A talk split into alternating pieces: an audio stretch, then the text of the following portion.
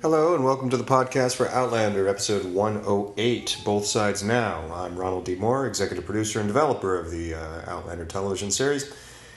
And I am coming to you live, well, not really live, from, uh, from Los Angeles after the wrap of season one. I'm by myself this time out for this particular podcast. My lovely and talented wife is still back in Scotland. Uh, the gen for this evening is 209 and I smoked way too many cigarettes at the wrap party and still feeling it, so the smoking lamp is out. Okay, uh, episode 108. This was a, a, really interesting show to work on, um, all the way back to the uh, story break in the writers' offices. We were looking at um, we knew what the cliffhanger was going to be the mid-season finale. That was sort of apparent very early on. In fact, in the early sketch of the, the season that I originally pitched to Star, Starz, when we were talking about the 16 episodes, I always said that, well, the mid-season is clearly Jamie in the window at the moment when Jack Randall has Claire been over the table. It was a memorable scene from the book, and it, it was a natural uh, cliffhanger. And it was also roughly halfway uh, through the story and through the book, so it was always sort of easy to say, well, that's the that's the cliffhanger um, once we'd set that in motion, the the next question was, okay, well, what is the body of the episode? It's, it takes place clearly uh, after the wedding episode, which is the big, you know, the thing everyone's been waiting for. You know where you're going to, which is the cliffhanger, and then what else is that in that episode?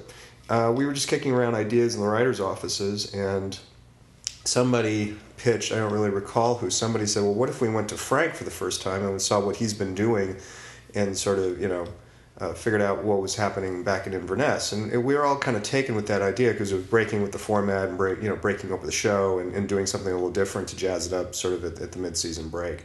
And I was very attracted to it. And I think one of the first things that that came to me in that in that uh, discussion was, hey, what if we'll start on black and we'll just start hearing a telephone ringing, and then we'll fade in and we'll be in the Inverness police station, and there's Frank, you know, and we realize he's been there for weeks trying to find his wife, and everybody went, yeah, that's cool, and so, so that sort of defined. Even before we sat down and broke it, that defined what that episode was going to be. We were going to start on the Frank story and kind of proceed from there in the intercut. Uh, one of the things that sort sort of influenced this whole little sequence here in the police station was uh, my wife and I had become fans of Foyle's War, which is a great uh, BBC, believe it's BBC uh, television series following the exploits of a, a, detective in London during the Second World War. So the mood and the feel of Foyle's War sort of informed, you know, the where we wanted to be here in Inverness in the, in the post-war world, also in a police station. And that sort of that mood and that sort of texture to what was going on was sort of what we wanted to do here one of the primary things uh, with Frank was to a to understand what he had been going through, and b uh, it, it, was also servicing our Claire story because in this episode Claire is going to make a run for the Stones at Craigh na Dun. You know, she it was always sort of a, a shocking turn uh, for the character in the book that when presented with a chance to go home, even though she's just been married to Jamie and she's just started to fall in love with him and she's having this amazing time for the 18th century, suddenly she sees Craigh na Dun up ahead and she bolts for it and tries to go home. And I, I always loved that moment in the book because it was really unexpected. I didn't expect Claire to, to do that. And um, as we were approaching this episode, one of the things I thought was really critical to the success of it was to remind the audience of Frank. You know, I think that uh, fans of the book tend to uh, say, "Well, I don't care about Frank," and you know, who cares about Frank? Frank's a jerk. He's a this. He's a that. He's a he cheats in later books spoiler alert sorry if you're if you're listening to the podcast there's spoilers of field so you know whatever. But there are definitely fans of the books who, who didn't care about frank who were not interested in frank and, and you know, sort of didn't like time spent with frank. Um, but to me uh, the relationship with frank is such a, a core idea to claire's journey that I thought it was really important to to shore up his character to make you care about him because she cares about him. She's trying to go home. She's trying to return to this man. She spends a great deal of time and mental energy in the books, even into the second book, worried about him, about what's going to become of him, how her actions might might impact impact him, and there is definitely a love she has for this man. And it, and when she bolts for for Craigh na Dun you know, here towards the climax, I, you have to understand why. And the only way to understand why after the wedding show, which is such an intensive Jamie centric, uh, Jamie and Claire centric episode, I guess, you know, if you're going to balance that with her wanting to be someplace else, you had to sort of you know, spend some time with Frank uh, in the audience's mind, especially the audience uh, that doesn't know the books and is, is trying to understand uh, uh Claire's uh, motivation and, and her feelings and why she's going to do what she does. This little sequence here was, again, drawn from the book, the character of Hugh Munro, which I, was just a fascinating character, really taken with this, this scene in the book. He's a memorable character in the Outlander story, and he's described in rich detail, you know, and, and it was fun to sort of bring him back, or bring him into the story, rather, at this point. It, it was just sort of a natural thing to do. It's, it's part of, of the, the sort of richness and fabric of, of, of Scotland, and also in specific terms in, uh, of Jamie Fraser and sort of the life he's lived, and the, the men and the characters that have that he's, uh, he's come to know in his life interesting thing in this scene, this little picnic out here on the hill, is that it's raining like crazy. It just kept raining on and off all day long. This was one of the more miserable days on the look on the set. Uh, I wasn't there for this um, this day, uh, but I they all came back just miserable and bitching and moaning about how awful it was out there that day.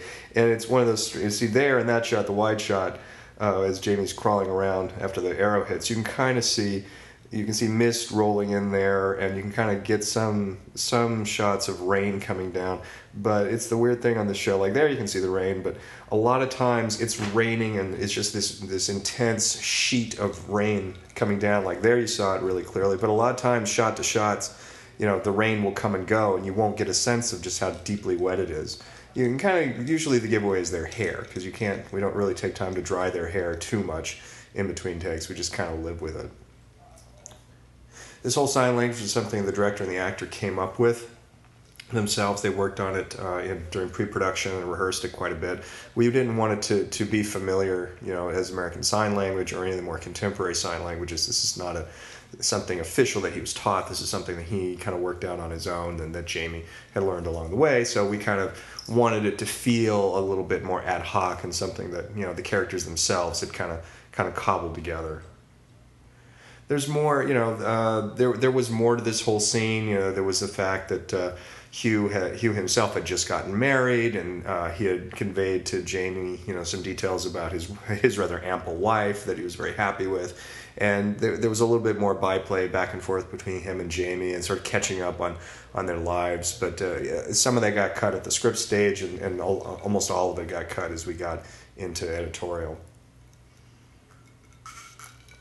The Dragonfly in Amber uh, is, is obviously you know the title of the second book, and uh, it's a it's a small detail to include in, in this scene, but you know this is the show. You know when when I'm working on the show, there's a lot of times you're looking for little details to put in that are kind of you know calling cards for future episodes or future seasons and some of it is just sort of nods nods to the fans and, and some of it is just for fun so you know whenever possible you kind of work in those kinds of details because they add to the richness of the environment on the other hand i don't feel beholden that i have to include every detail from the book or that every or that every story or detail or, or you know item in the book is is as important as as as all the others. You know, you do kind of make creative choices on what you decide to include and what you decide to skip over. And as I've said many times, these are really subjective calls. You know, if someone else was running the show, they would probably make different choices in terms of what they thought was important and what they thought was was cuttable, and you know, to each his own. So I, I made choices here about things I like to include you know, from the book about Hugh and his backstory. I thought it was kind of interesting to sort of get his backstory as you know someone who had been captured and tortured in the time in back in the day and had his tongue cut out. And I like the little thing about the gaberlunzies, you know, the, the the badges that he wears and the dragonfly and amber. And again, all that is you know you could do the show without it. I could have skipped over Hugh Munro completely. You know, you don't absolutely have to have him, but it was a nice bit of detail and just by my reading of the book and sort of my navigation of it and, and in discussions with the writers is what you know we, we talk a lot about what we like in the book and details that we're interested in. And each of us brings a different perspective to the show. And as you're uh, writing the show and, and editing it together you're sort of always cognizant of what are the things that, that we love what are the things that we like about this story. And then you then you you kind of make a judgment uh, according to those lights. You're not really trying to hey, we have to, you know, hit A, B, C, D, and E for the fans because there's not like a master fan checklist. And as I've said many times, you know, running a show is not a democracy. It's not really about getting a fan vote or a poll online and what does everybody want to see in the in the story. You, you read fan you read fan uh, remarks, you read their comments, you're interested in what they say, but ultimately it's artistic judgment. You're you're making a creative choice about what you include in the show what you don't, and you kind of navigate it by you know by your own gut as a storyteller uh, primarily and. and and not so much in terms of trying to please uh, other people. You're always, as an artist, on some level, trying to please yourself, and then you're hoping that an audience, you know, uh, agrees with you.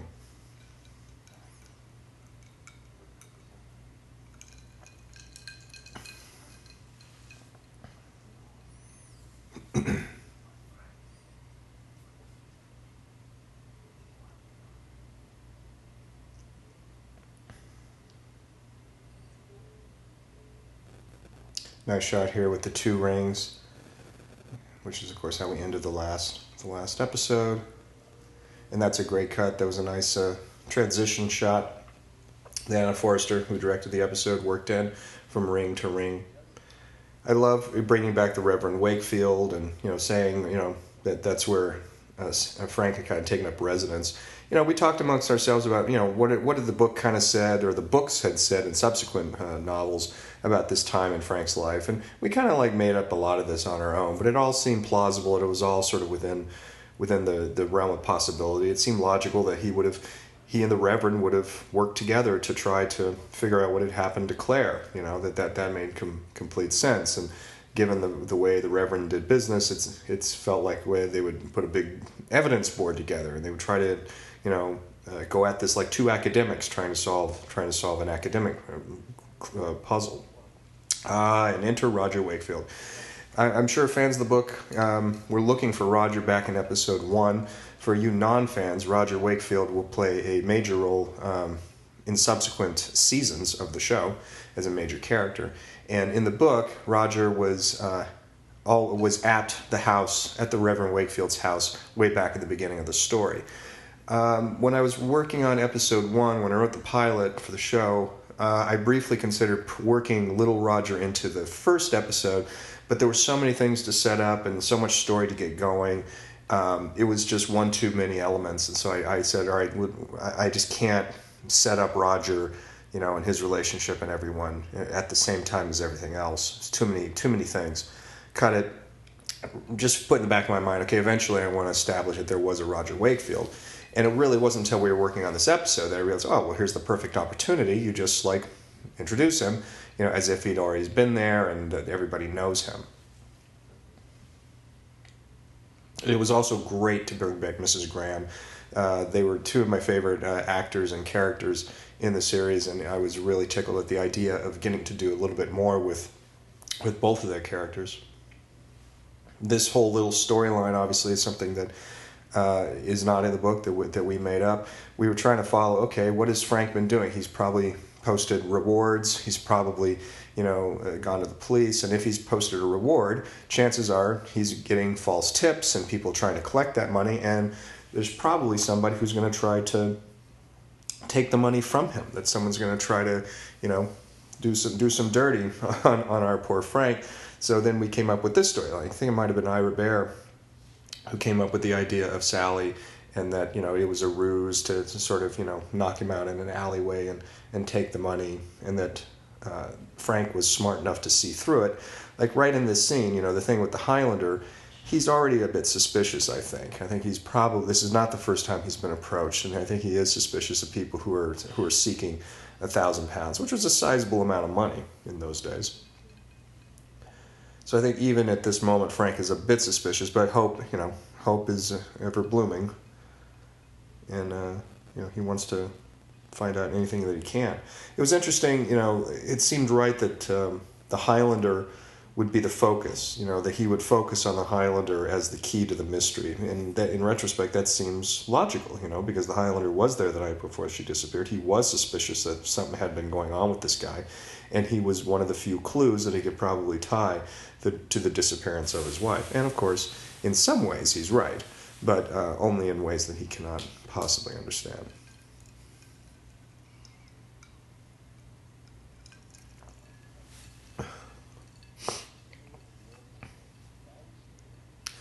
Uh, this this scene, the campfire raid, and then uh, oh, interesting. You know that Rupert's telling the story of the water horse. This is my nod towards uh, the book again. There was a scene in the book uh, where Claire actually sees the water horse, uh, the, you know, the Loch Ness monster, as it were. Uh, she sees it in the water briefly. There's a sort of enchanting fantasy moment where she sees sees the water horse and it, it, looks at her and it sort of swims away, as I recall. I haven't read that passage in quite a while. Uh, opted pretty early on not to do it. It felt like that was going to take us one step uh, too strongly towards fantasy in the show. And even though it worked in the book, it was sort of a charming moment. I think it would leave a different impression on you uh, if you saw it on screen in the show. It would suggest that the show was going into a more magical direction with, with creatures and monsters and mo- moving uh, sort of away from the territory that we had kind of claimed up until this point, which was to make it a very realistic, you know, very grounded uh, kind of series that just had the one fantastical element, which was the the time travel uh, through the stones of Craigh na Dun, and everything else we had played very very real. So it, it just felt like uh, doing the Water Horse was not going to work in, in the series, but it was nice to have Rupert tell the story because again it was sort of a nod in the direction of, of, of the source material. This sequence was yet another miserable shoot. Uh, it rains on and off through this sequence rather heavily. Um, I, I, think in the final editing of this scene, we've cut out most of the most egregious uh, continuity errors. Uh, continuity error in that there are there were takes and uh, shots where it was just pouring rain, and other takes where it was not raining at all. And um, as a consequence, we tried to cut around that as best we could so that you weren't constantly aware that hey, it's raining, hey, it stopped raining, hey, it's raining, hey, it stopped raining. Uh, it was just one of the one of those nights that you just couldn't do anything about. You're trying desperately to just kind of get through the night because you're out here. It's freezing cold. Uh, the crew called this the mud bowl. And some of the wider shots, you're going to see how muddy. Know, you can kind of see the ground is just saturated and muddy and miserable out here, and it's freezing cold and it's just it's just horrible. And so we're just they're just trying to complete this sequence and trying to get the, you know, an action sequence is one of the most complicated things that you can do in uh, film and television. There you can see that it's raining pretty pretty solidly. Uh, it's it's one of the more complicated things that you can you can film because of the rehearsal time, because of the stunt players, because matching action, you know, camera movement. Uh, it has to be cut in a certain way. You're you're moving from which, you know, this side to that side. Where's the sword coming in? Where's the, the shield going up to block? It's very complicated. There's a famous um, uh, uh, test, not even a test. There's a um, an assignment I think that they used to do. I believe it was at the USC uh, uh, film school, USC film, and the, this uh, there was like a test they would do. I keep calling it a test. It was like a, a an assignment where they would give in the editing class, they would give you all these pieces of dailies of a gunfight from Gunsmoke, the classic uh, TV show. And it was just all the dailies of, of a, one of their standard gunfights, and they would have the students uh, work on cutting it together. And there were so many ways you could cut a gunfight together, and so many ways you know that you could screw it up. And it was a great test of, of uh, editing because you know editing is cutting on motion and, and, and emotion and story and it's really a trick to do it in an action sequence like this. Michael Halloran, our editor, one of our editors, I know slaved very long and hard to, to make the Grant raid work because there were just so many pieces of it and not all of them were matching and he was hampered by the rain and you know by just the fact that they were rushing through it at times and the action wouldn't match on different takes and it was just a mess and it was like it took quite a while to, to get to get it to work as good as it does. Uh, now here we have rain that we're actually adding. This is us bringing in rain towers into our, our uh, Inverness village to, to sort of provide this kind of moody moody piece for Frank. Uh, this fight with Frank in with the with the thugs in the alley, and then his you know his grabbing the, the grabbing Sally by the throat. I thought it was really interesting to suggest that there is a part of Jack in Frank, just as when you know Claire is constantly looking for a bit of Frank and Jack that there's something in the bloodline, there's something about these men and you know their relation to one another, especially since they look so much like each other. And that is actually a blackjack that he's pulling out of his pocket, which I thought was just a funny little touch. Uh, I like the idea of suggesting a tie between the two men. Uh, one of the things I said early in my very first meeting with Tobias was I was interested in the ways in which Jack and Frank were alike. You know, that there were similarities between these two men, between the, the good guy academic husband and the villainous uh, redcoat uh, soldier. I, I was interested in finding moments of of similarity and continuity between them. And this is one of those moments where you see a little bit of Jack start to rise out of Frank and that he is capable of violence, he's capable of, of feeling it and, and of, of uh, enjoying it on some level and almost going too far, you know, almost almost killing Sally and almost or beating to, to death the, the guys lying on the ground too. But this but the difference of course between the two men is that Frank realizes and pulls back and is horrified by, by his own actions.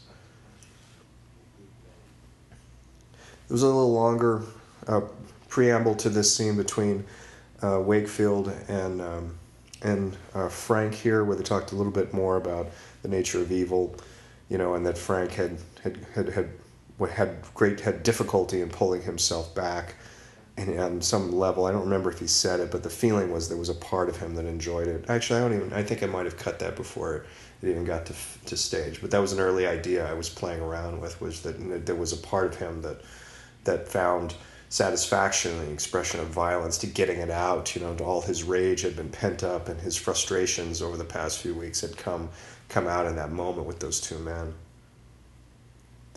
And how and this is great just you know the reverend talking him into you know getting realistic about it and face the fact she went off with another guy and you just have to sort of live with that. And how horrible that realization would be for frank you know how crushing that that would be and I, you know, there was a, there was there was discussion. I remember when we, as we worked through the cuts, different people had mentioned to me, you know, it just it's you're making Claire look so bad. There's times when you're cutting from Frank's heartbreak, and then she's so happy, and it just makes it feel like God, you know, you're feeling bad for Frank, and she's having such a great time. And I I, I was an advocate of keeping that. I I thought that was important. I I, I wanted you to feel conflicted. I wanted you to feel the, the pain across the centuries, you know, in a literal kind of way that here's this man, he's suffering, and yet our heroine is actually feeling really good. And I wanted you to feel conflicted about that. About being, I, I think it's good to make the audience feel uncomfortable every once in a while, to make them wonder you know how they should be feeling and wh- what they should be feeling and you know to, to sort of cross cross wire their their loyalties every once in a while. It keeps i think it keeps you alive as you're watching. I think it keeps your emotions you know alive in the moment. It, it makes you sort of experiencing things in a real time instead of getting sort of comfortable and, and sort of settling into just well claire's always good frank's always bad or boring you know as some some people would say. Every once in a while i think it's good to, to mix that up and make you go oh god poor frank. And geez claire don't you know that frank's suffering? It's, it's good. I think that's all that's all healthy stuff i think it keeps the characters alive.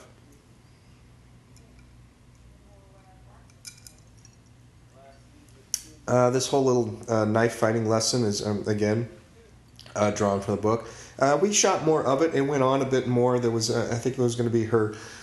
She was going to um, practice on a dummy as well, stabbing a dummy. There were like you know various other little situations. You know, uh, pe- people pretending to ambush her and how she would whirl around and get them in different positions and you know if somebody attacks you how to pull your knife out there was a whole like elaborate thing we talked about doing uh, and ultimately just discarded it for time. You can see in that in that two shot of Murtagh and, and Dougal, it's it's definitely raining there, pretty solidly. And then as we get out to Angus and and Claire, you, you don't see the rain anymore. And but you can see that field behind them, how muddy it, it was from the night before.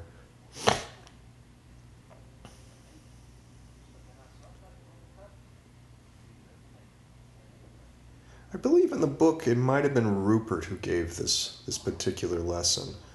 But I think in, in the way we've we've kind of outlined the characters, you know, Angus is not really a, a, character from the from the book. I mean, he was there's a character named Angus in the book, but we've really this particular take is really unique to the series. And I think the way we've developed Angus, he seemed like the more logical guy um, to sort of teach somebody how to use a knife than than sort of how we've been playing Rupert, who you know I'm sure knows how to stab people but um, it seemed better and, and more fun to, to have Angus do it. A lot of this, all this little specific stuff is, is dialogue, uh, again, drawn from the book about how to put the knife in and the, the, you know, the problems of it, and a lot of that was drawn directly from the novel.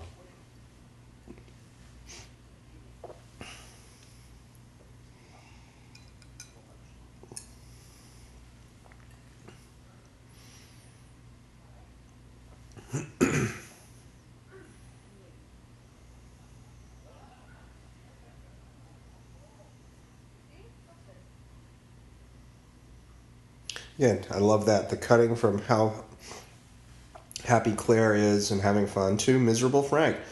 You're just feeling it. You're you're you're conflicted. You're feeling the oh man, I am having fun, but oh god, he's suffering. I, I just think that's great. Great stuff. Nice little beat here with the with the suitcase, uh, the wedding photo. Uh, we did shoot the the photo of Frank and and Claire uh, on the same day when we shot their um, their the you know the, the the scene where where he proposed. Well, when he suggested they elope uh, in the London Street back from uh, in episode 107, shot the the wedding photo on the same day.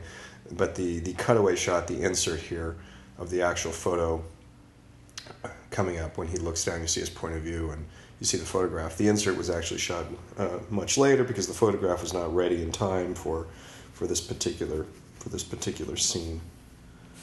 That shot right there.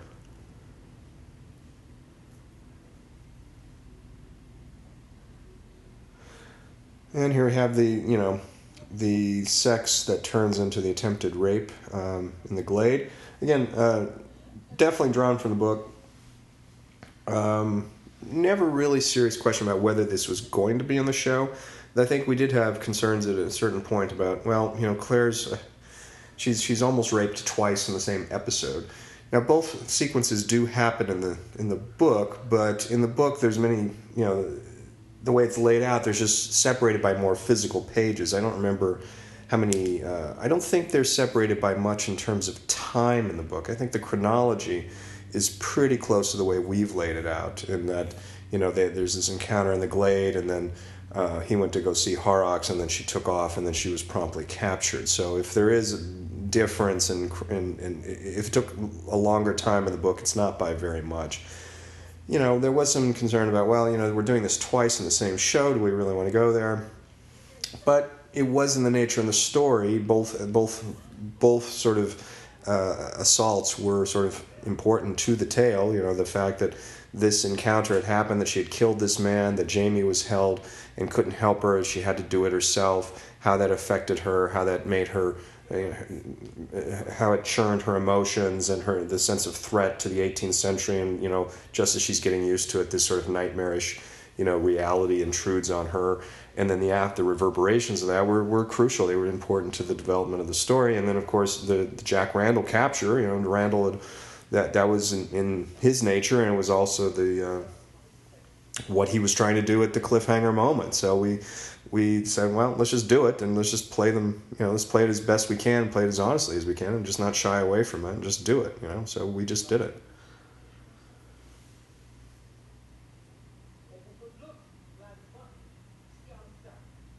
Well, this dialogue is also drawn from the book.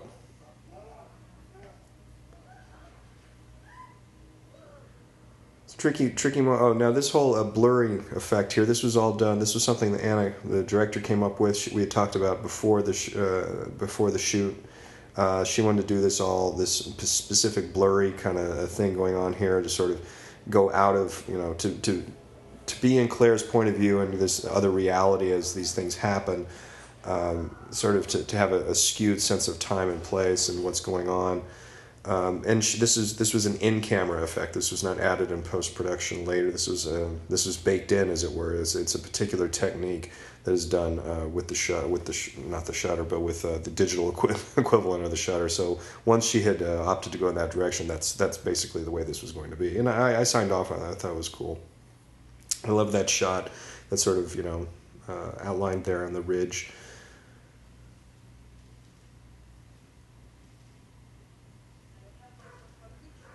And then back to Frank. And this was an interesting idea. I really liked the idea that Mrs. Graham was going to tell Frank. It, it felt like the logical thing that had to happen. Once, once we had said that uh, Frank was staying at the Wakefields, uh, it seemed like you had to have Mrs. Graham tell Frank. You know, it just it was hard to imagine that she wasn't going to try to tell him something that she she knows all too well what the stories are. She does believe in you know the powers up on that hill. She you know she's clearly you know in in touch with that whole side of the story, and it seemed to beggar the imagination that she would not at some point have to tell Frank. And so it seemed like just before he finally gives up and goes home, excuse me, before he gives up and go home, that that would be the, the moment that she does it. And I wanted to do it back in the kitchen, which is where she told the, the story to Claire in episode one. Except this time with the Reverend sort of, mm, you know, muttering and grousing in the background was, was a lot of fun.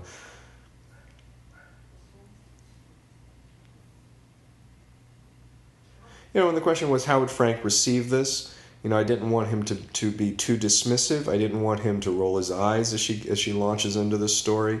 I wanted him to hear her out, to try to, to be as dispassionate as he can. This is a man who's desperate. This is a man who's who's grasping, who's willing to grasp at you know any straw he can find to explain you know the disappearance of his wife, other than the idea that she's she's left with another man. That's in many ways, to Frank, is a worse idea than she fell through time. You know, as dangerous as falling through time is, I think Frank would rather that that that's the truth than the idea that she left him willingly and ran off with some with some Highlander. You know. But it is a crazy idea. you know, there was never we, there was no way we ever thought Frank was really going to believe it. It was like he would hear her out, try to open his mind for that moment, and then just can't ultimately, you know, just cannot go there.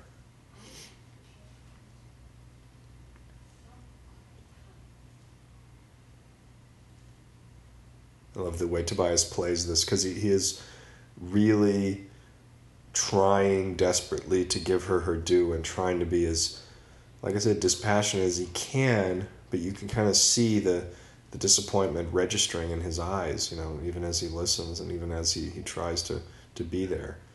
You can just see him going away.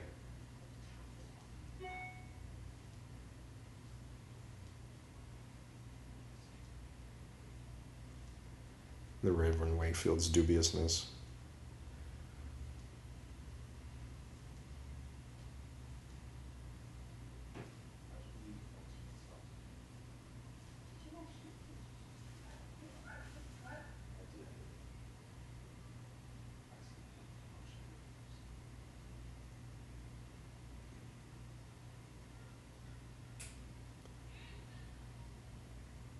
And uh, you know, it's an it's an interesting little card to drop there that Roger overheard it. Now, how much he remembers as a child this young is, uh, of course, open to uh, interpretation, which gives us a lot of flexibility uh, next season in terms of what Roger remembers of that conversation, and he can remember as much or as little as we want, which is exactly what we wanted to do.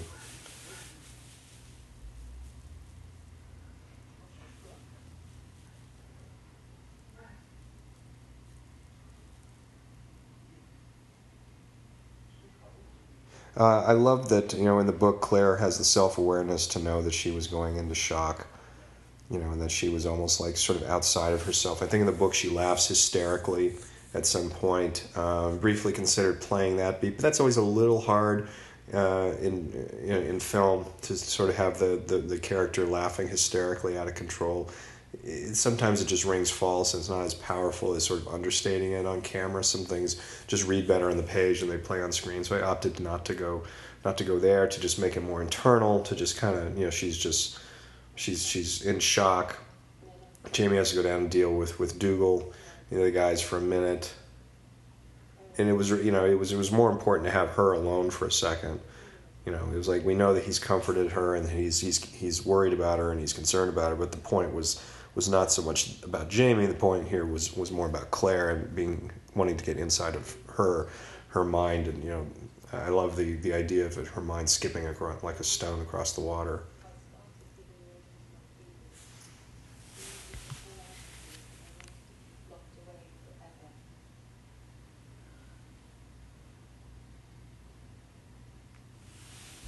Again, it's a great performance by Katrina you know, just the look on her face and her body language as she sort of paces, you know, by herself up there and trying to sort of, you know, pull it together and, and understand where, where she is emotionally. She's just really, she's an amazing actress.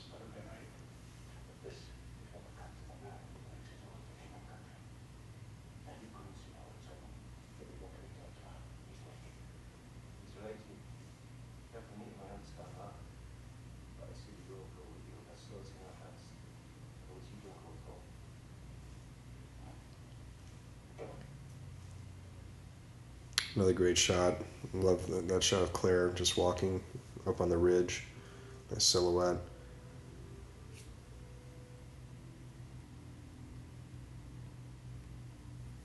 Frank leaving behind her suitcase.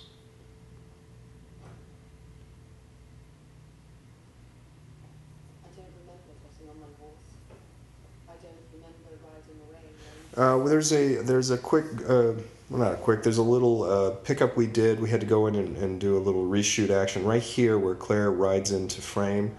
Uh, that's actually against green screen shot weeks later. And so is Jamie.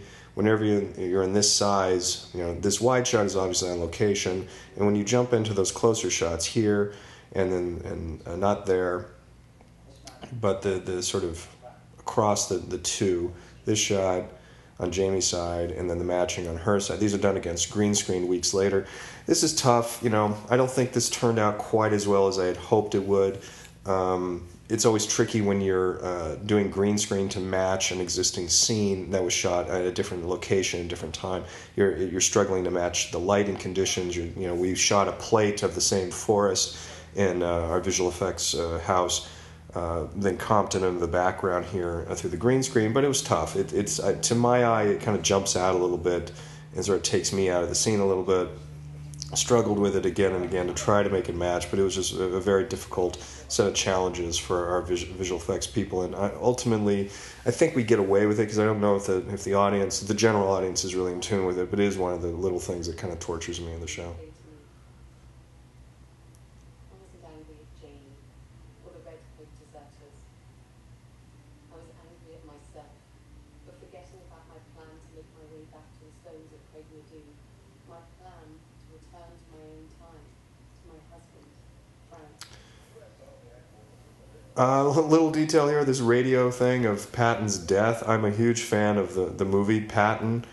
and, uh, and of the historical character as well. And uh, I was looking to figure out what it, what I wanted something on the radio that would kind of give it a, a sense of specificity in terms of time, you know, in place. And I was looking around Christmas time in 1945, and uh, and sure enough, there was the death of George S. Patton, and I was like, oh, that's perfect. So I wrote a little I wrote a little sort of mock newscast, sort of announcing announcing the general's death, which was one of the great ironies of history. You know, the general had survived the Second World War and then died in a car accident just a few months after it ended.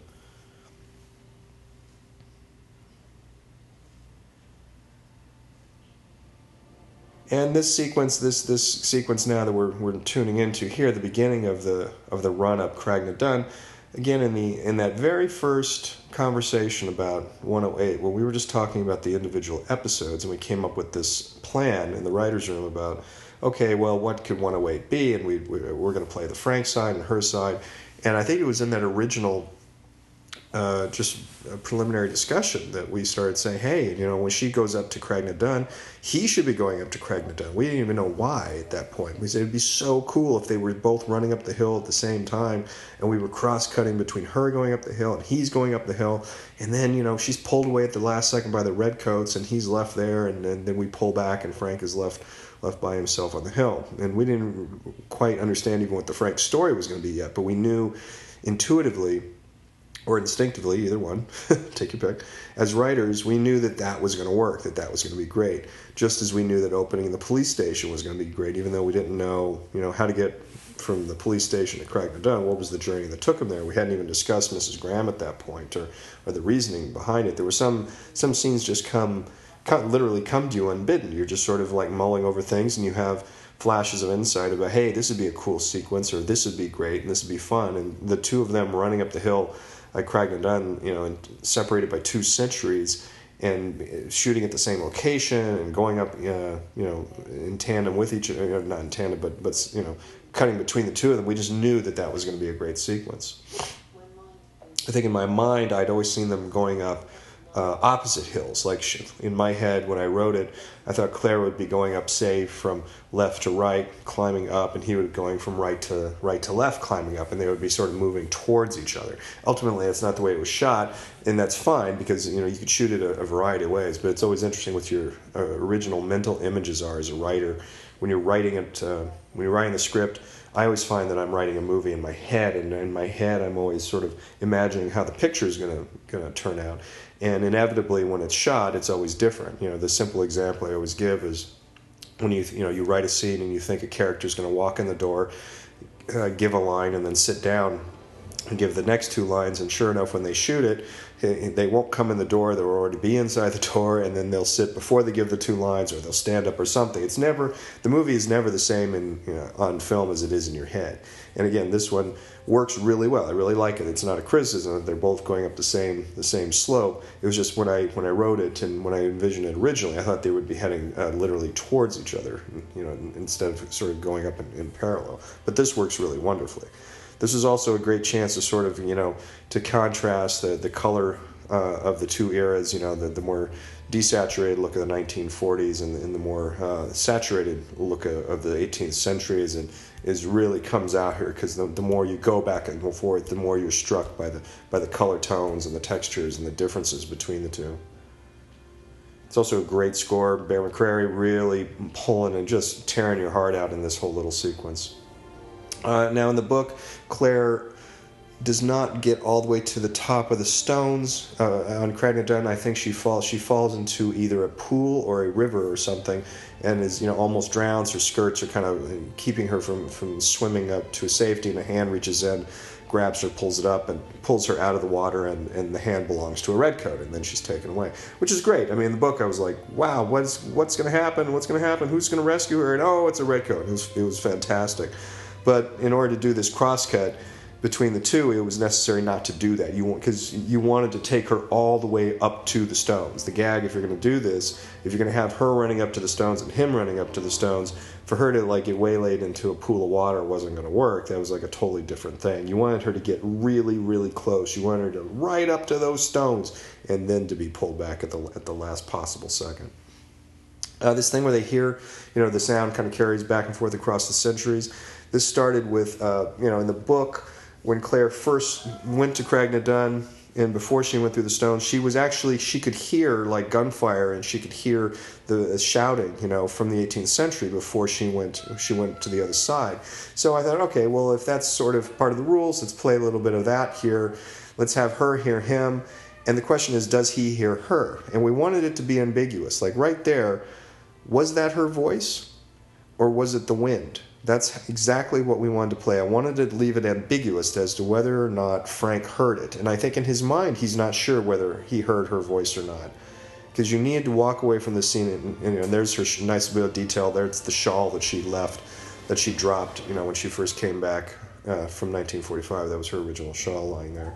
But you wanted uh, Frank to walk away from this scene feeling ultimately like he must have imagined it. Because if Frank really believed that he heard, literally heard Craig's uh, heard Claire's voice up at Dun, he would never leave, or he it would he would redouble his efforts to get to the to the bottom of the secret. So he had to walk away from this, feeling like I thought I heard her for a moment, but I must be crazy. And what am I doing up here? This is insane. I'm embarrassed. I'm a fool. I need to get. I need to go to Oxford and just give up this crazy dream which is exactly what he does. This is a great shot that Anna came, Anna, the director, came up with, where you see, you literally see both sides now. It's one continuous shot, crossing over, and then the, the color change, and then seeing Frank on the other side. I think there were a couple other places that she opted to do that too. There were a couple other places where you she kind of kept both in frame and in transition, but I thought it was more effective to just do it once there at the end. And so that was sort of almost like the end of one story, and now again we're beginning another. It's similar to sort of the Garrison Commander episode where you know the the story with Jack Randall ends, and then you kind of instead of ending there, you sort of are starting the next chapter. We're sort of doing a similar structural thing here, where that chapter kind of ends, and now this the sequence uh, here with uh, Jack Randall is sort of starting the next chapter, but it was necessary in order to get to the, the cliffhanger. I didn't want to end the cliffhanger on whether or not she was going to get to the stones at Craigh na and whether she was going to go through back to 1945. That was like a, a, false cliffhanger and not the real Jeopardy. This is the the real thing. And back to back to Jack Randall. There was uh, more at the head of this scene that I wrote. I wrote a whole interesting little thing, or I thought it was interesting, where there was a, a, a wig sitting on the on a wig stand on the desk, and she kind of, as Jack walked in the room, she just started saying, "I've never understood the powdered wig."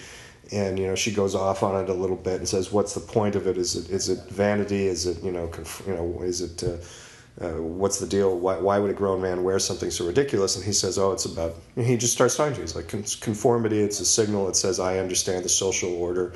I, I choose to, to be part of it and to conform. And she's like, I don't think you're about conformity. It was a great little bit of repartee, and it was like establishing that she's going to take charge of the situation and, and put him back on his back foot, and he kind of acknowledges it. But ultimately, it was just chuffa. It, it, it didn't really matter, and, and it was kind of just a big long um, uh, prelude to the real meat of the scene. In fact, we were watching it in the cut, and I kept keeping it in the cut. And then I got a note from Ira Behr who said, "You know, this is a nicely written piece of business, but it's not really part of the show. And you know, you, this is one of those moments where you have to kill your babies." because that's one of the things we're always talking about as writers is you know uh, when you're doing these episodes uh, you always write something that you fall in love with and then at the end you know, either for time, for production, for, for editorial reasons, you end up killing your babies. You end up killing the thing that, that you love and that you personally might love in the show, but may not service the overall story. It may not be uh, really necessary to the tale that you're telling. And so it was one of those kill your baby moments. And I went, okay, yeah, you're right. Time to kill my baby.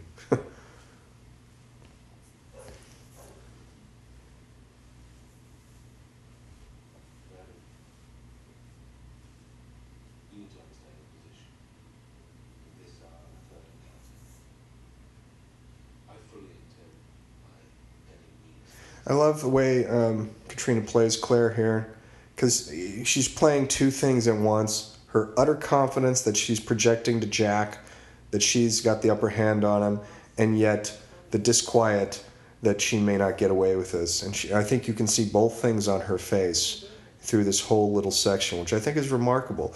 You know, you can see her playing the role, you can see her sort of you know playing it all the way she's she's just going flat out she's she's gonna put this guy back. She's gonna play pull this off. She's gonna like bluff this guy right out of his boots, and she's gonna walk out that fucking door. But she knows that she's lying, and I think you're getting that from her as well. And so I think it's really interesting uh, that an actress is able to convey both things sort of simultaneously and play them both both genuinely.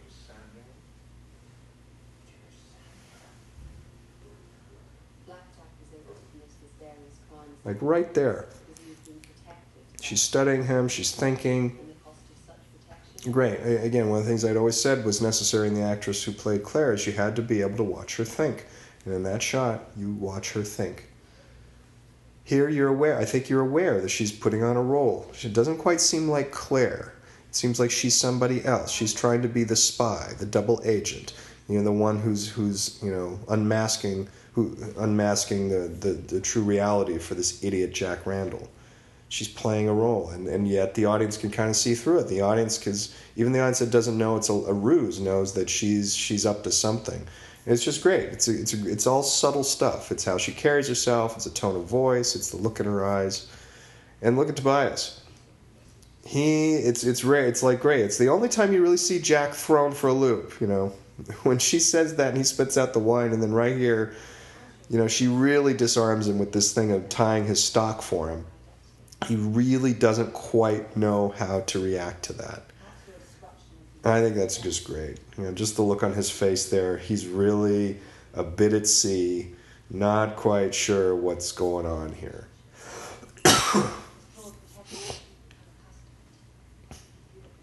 Jack Randall's office was uh, built on our sound stages. It was a redress of a redress of a redress of various other sets we'd, we'd used uh, through the season.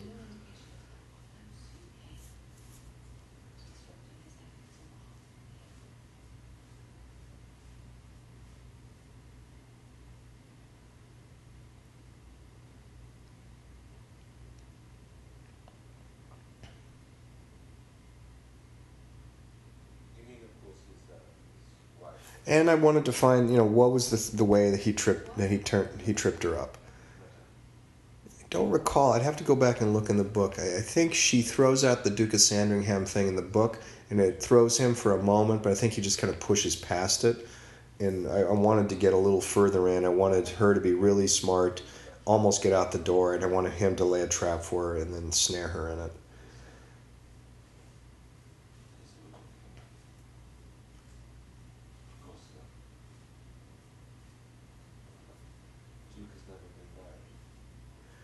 Uh, this bit with the rope and the desk is, is straight out of the book, as well as the line that's coming up. What kind of kind of a man has a has rope in his desk, and he says a prepared one.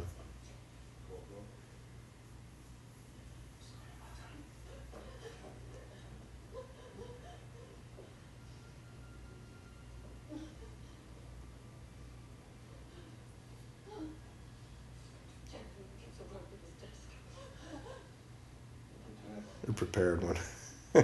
it's nice. It's a nice line.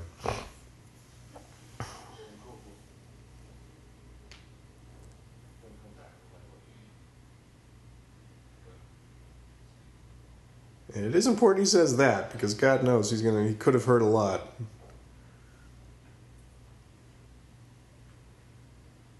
I do remember reading this passage in the book uh, and literally having no idea how she was going to get out of this situation, which is one of those great things as a reader. You know, you're in the hands of a great storyteller when you get to those moments because you know you've read so many stories and you've seen so many stories and you get familiar with plot and you get familiar with narrative and what characters typically do and you know twists and turns or what writers think are twists and turns and usually go, oh yeah, and then that's going to happen, and sure enough, it does. This was one of those really pleasurable moments where I was reading the book and and had no idea how she was going to get out of this situation. Like, what the hell? He, Jamie has no idea where she is. She's completely at his mercy. What the fuck?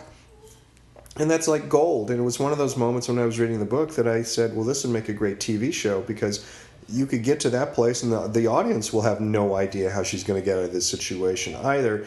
And whenever you've got them like that when the audience literally does not know what's going to happen next it's gold because the audience is leaning forward they're waiting and they're just like they're you know surprise me you know shock me do something i wasn't anticipating. And that's just that that's the best of all. And, and we had that with with this scene because uh, you know because of what diana wrote. It was very well constructed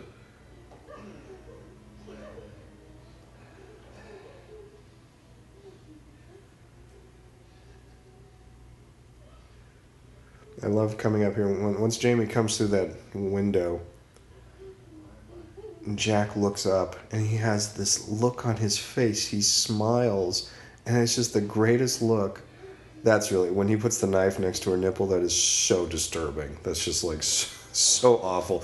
Boom! In comes Jamie. There it is. Take your hands off my wife.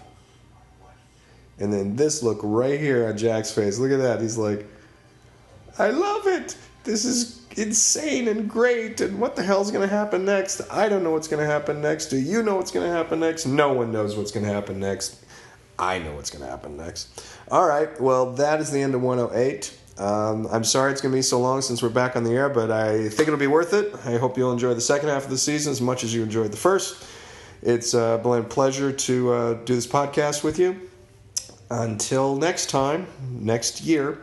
Good night and good luck, and thank you very much for your viewership. Uh, it means a lot to all of us, and um, I'll talk to you later. Thank you.